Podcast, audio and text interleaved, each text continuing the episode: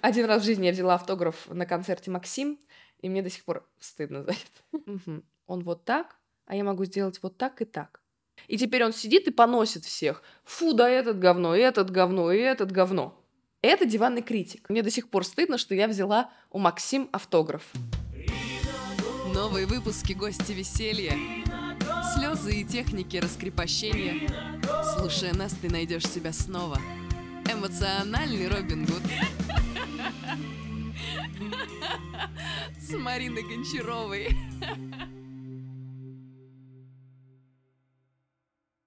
Брумонукстлю. Брумонукстлю, бромонокстлю, бромонакстля, бременекстле, бременикстли, бременикстлы. Брумонукстлю, бромонокстлю, бромонакстля, бременекстле, бременикстли, бременикстлы. Здравствуйте, друзья! В эфире программа «Эмоциональный Робин Гуд» и Марина Гончарова. И сегодня мы с вами разберем такую интересную тему, наверное, необычную с какой-то стороны на этом канале, почему нас тянет к знаменитостям. В школе многие дети тянутся к лидеру. У селебрити берут автографы. Почему? И плохо ли это? Вообще люди в своей концепции, если брать отношение к знаменитостям, делятся на два типа. Одни любят фотографироваться со звездами, брать у них автографы, приходить на их концерты. Другие категорически этого не любят. То есть мало людей, которые относятся к этому нейтрально. Ну, то есть как бы могу взять, могу не взять. Обычно это либо прям стремление брать, либо стремление не брать. Вот, например, у меня всегда было отторжение. Я всегда думала, почему я должна брать у него автограф? Я не буду брать у него автограф. И за счет этого всегда шла в такое небольшое сопротивление, отклонение. Но один раз в жизни я взяла автограф на концерте Максим, и мне до сих пор стыдно за это. Мне было 11 лет. Но если серьезно, если вы сейчас зададите себе вопрос, было ли у вас когда-то желание, чтобы какой-то знаменитый, влиятельный человек обратил на вас внимание? Это может быть суперзвезда, это может быть начальник, это может быть парень или девушка, который вам нравится и который как будто бы чуть выше вас по уровню популярности. Если вы честно ответили себе на этот вопрос, то сто процентов ответ «да». Мы все отвергаем мы знаменитостей или наоборот хотим быть поближе к ним мы все стремимся нравиться знаменитостям. Почему? Вспоминаем снова нашу биологию, про которую я постоянно вам напоминаю, к которой постоянно возвращаюсь. Какой лев в прайде получит самый большой кусок мяса? Какой скунс, ой, скунс, как это называется животное, которое... Сурикат. Какой сурикат в стае будет иметь самую безопасную точку для охраны.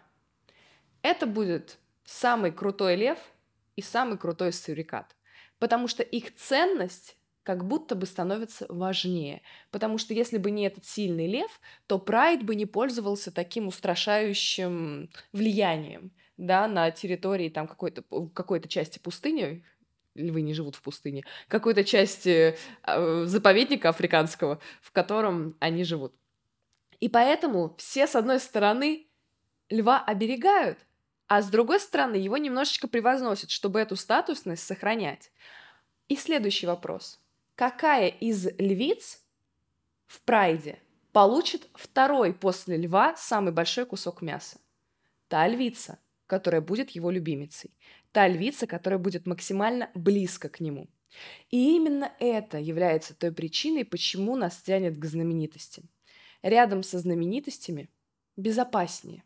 А безопасность нашего существа – это один из базовых принципов, без которых мы не можем существовать и тем более развив... развиваться.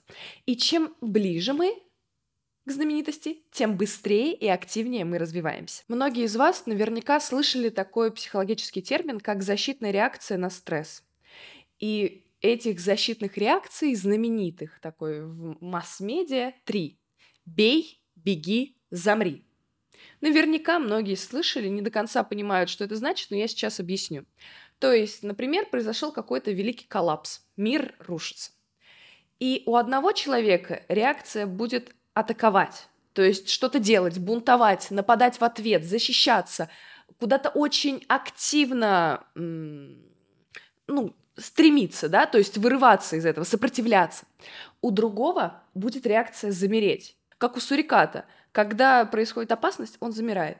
И чем он незаметнее, чем он меньше двигается, тем меньше на него обратят внимание, он переждет бурю и продолжит дальше существовать. И третья реакция – это «беги».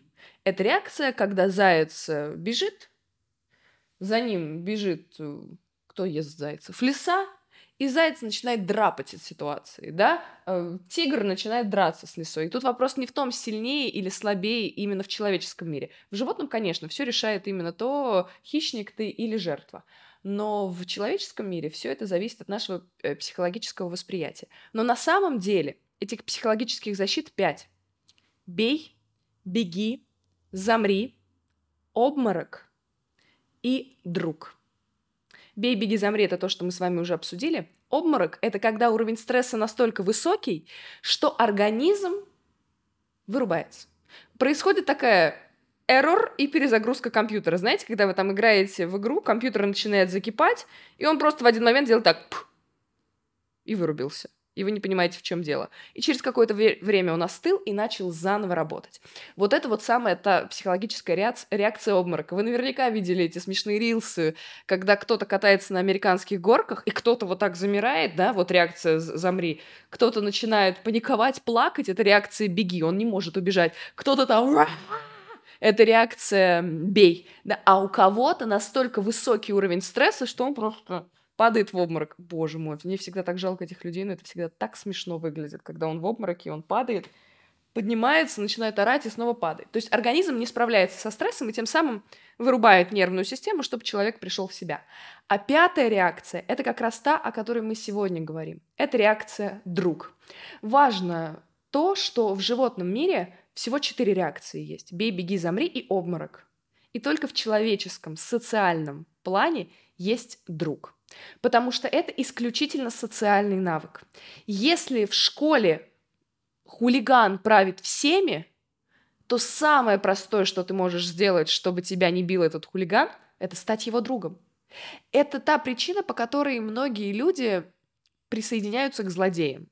Когда злодей сильный, он может атаковать, он может испортить тебе жизнь, чтобы он тебе не испортил жизнь, я буду его корешем, я буду его товарищем. И за счет этого он меня не будет обижать.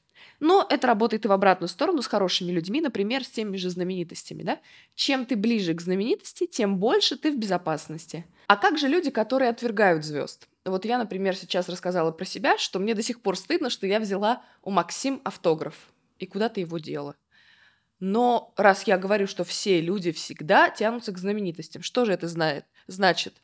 Это значит, что бунтует их собственное эго – значит, что ваш внутренний человечек уже готов сам становиться знаменитостью, сам готов проявляться, быть селебрити тем, к которому все тянутся. А из-за того, что вы не там, фигурально это назовем, ваш, э, ваше эго бунтует. Почему я должен с ним фотографироваться, если должны фотографироваться со мной? Если моя значимость ничуть не меньше, чем его значимость.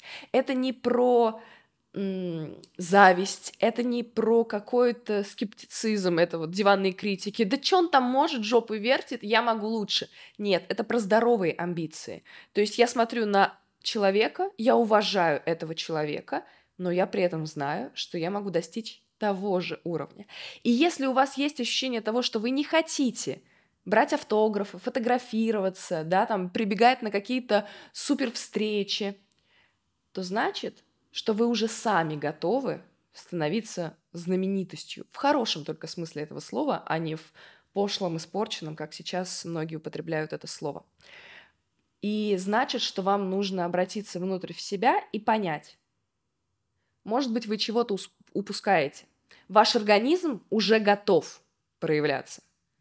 А ваш разум, ваши страхи, ваши отголоски прошлого еще нет.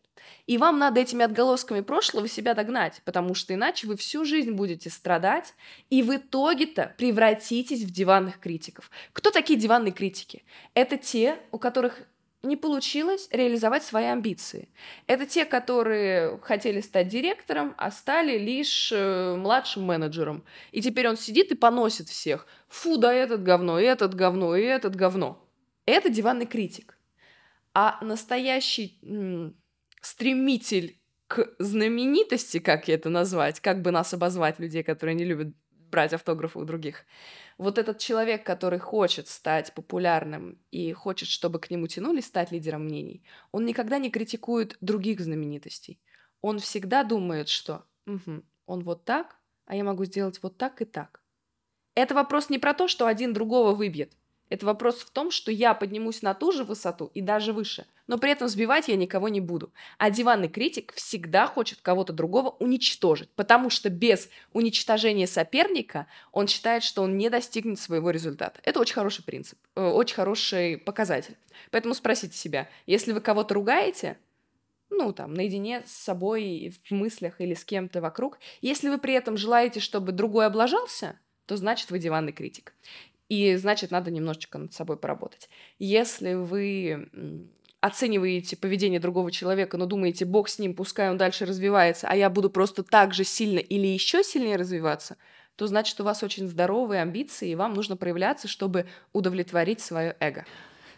Но тут важный момент. Если вы не хотите проявляться, становиться селебрити, звездой, то вообще нет проблем. Это не значит, что вы ущербный, неполноценный или диванный критик. Это значит, что ваш организм существует хорошо в той степени проявленности, в которой вы сейчас есть. И это ваша биологическая и социальная норма. И вам нужно быть там, потому что есть люди, которые, высунувшись, да, как бы, грубо говоря, становясь более знаменитыми, чем большинство людей вокруг нас, начинают разрушать себя – вот эти люди, которым некомфортно это внимание, и это абсолютно нормально. Значит, вам просто оно не нужно. Вот, например, у меня есть проект менеджер Это один из самых, самых умных людей, которых я знаю. Аня, я тебя люблю. И однажды в какой-то был момент, когда я Аню попросила перехватить инициативу, что-то провести по Зуму. И для Ани это была глубокая трагедия. Она говорит, мне некомфортно. Я не хочу быть в центре внимания но при этом без Ани, которая стоит вот так по правое мое плечо и держит оборону, я бы ни за что не продвигалась туда, куда я продвигаюсь. И в этом суперспособность Ани. Без меня Аня бы не могла существовать, ну, без таких, как я, потому что за счет нас Аня э, раскрывает свои амбиции.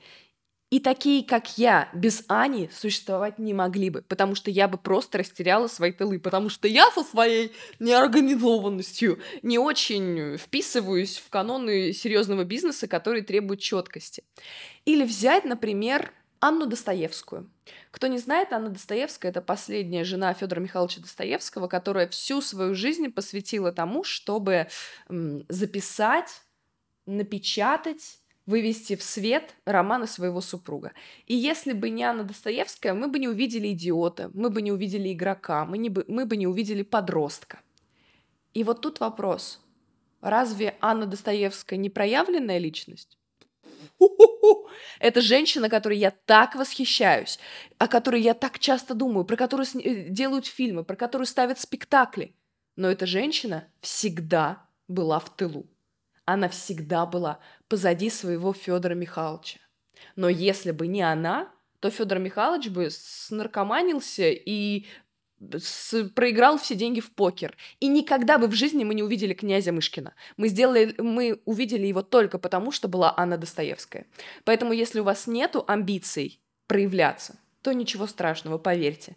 Без вас этот мир точно так же не сможет существовать, как без тех, кто жаждет быть в центре внимания. А если вам откликнулись те слова, что я сказала ранее, то подумайте, может быть, ваш организм уже готов, и только ваши страхи мешают вам выйти на какой-то новый уровень.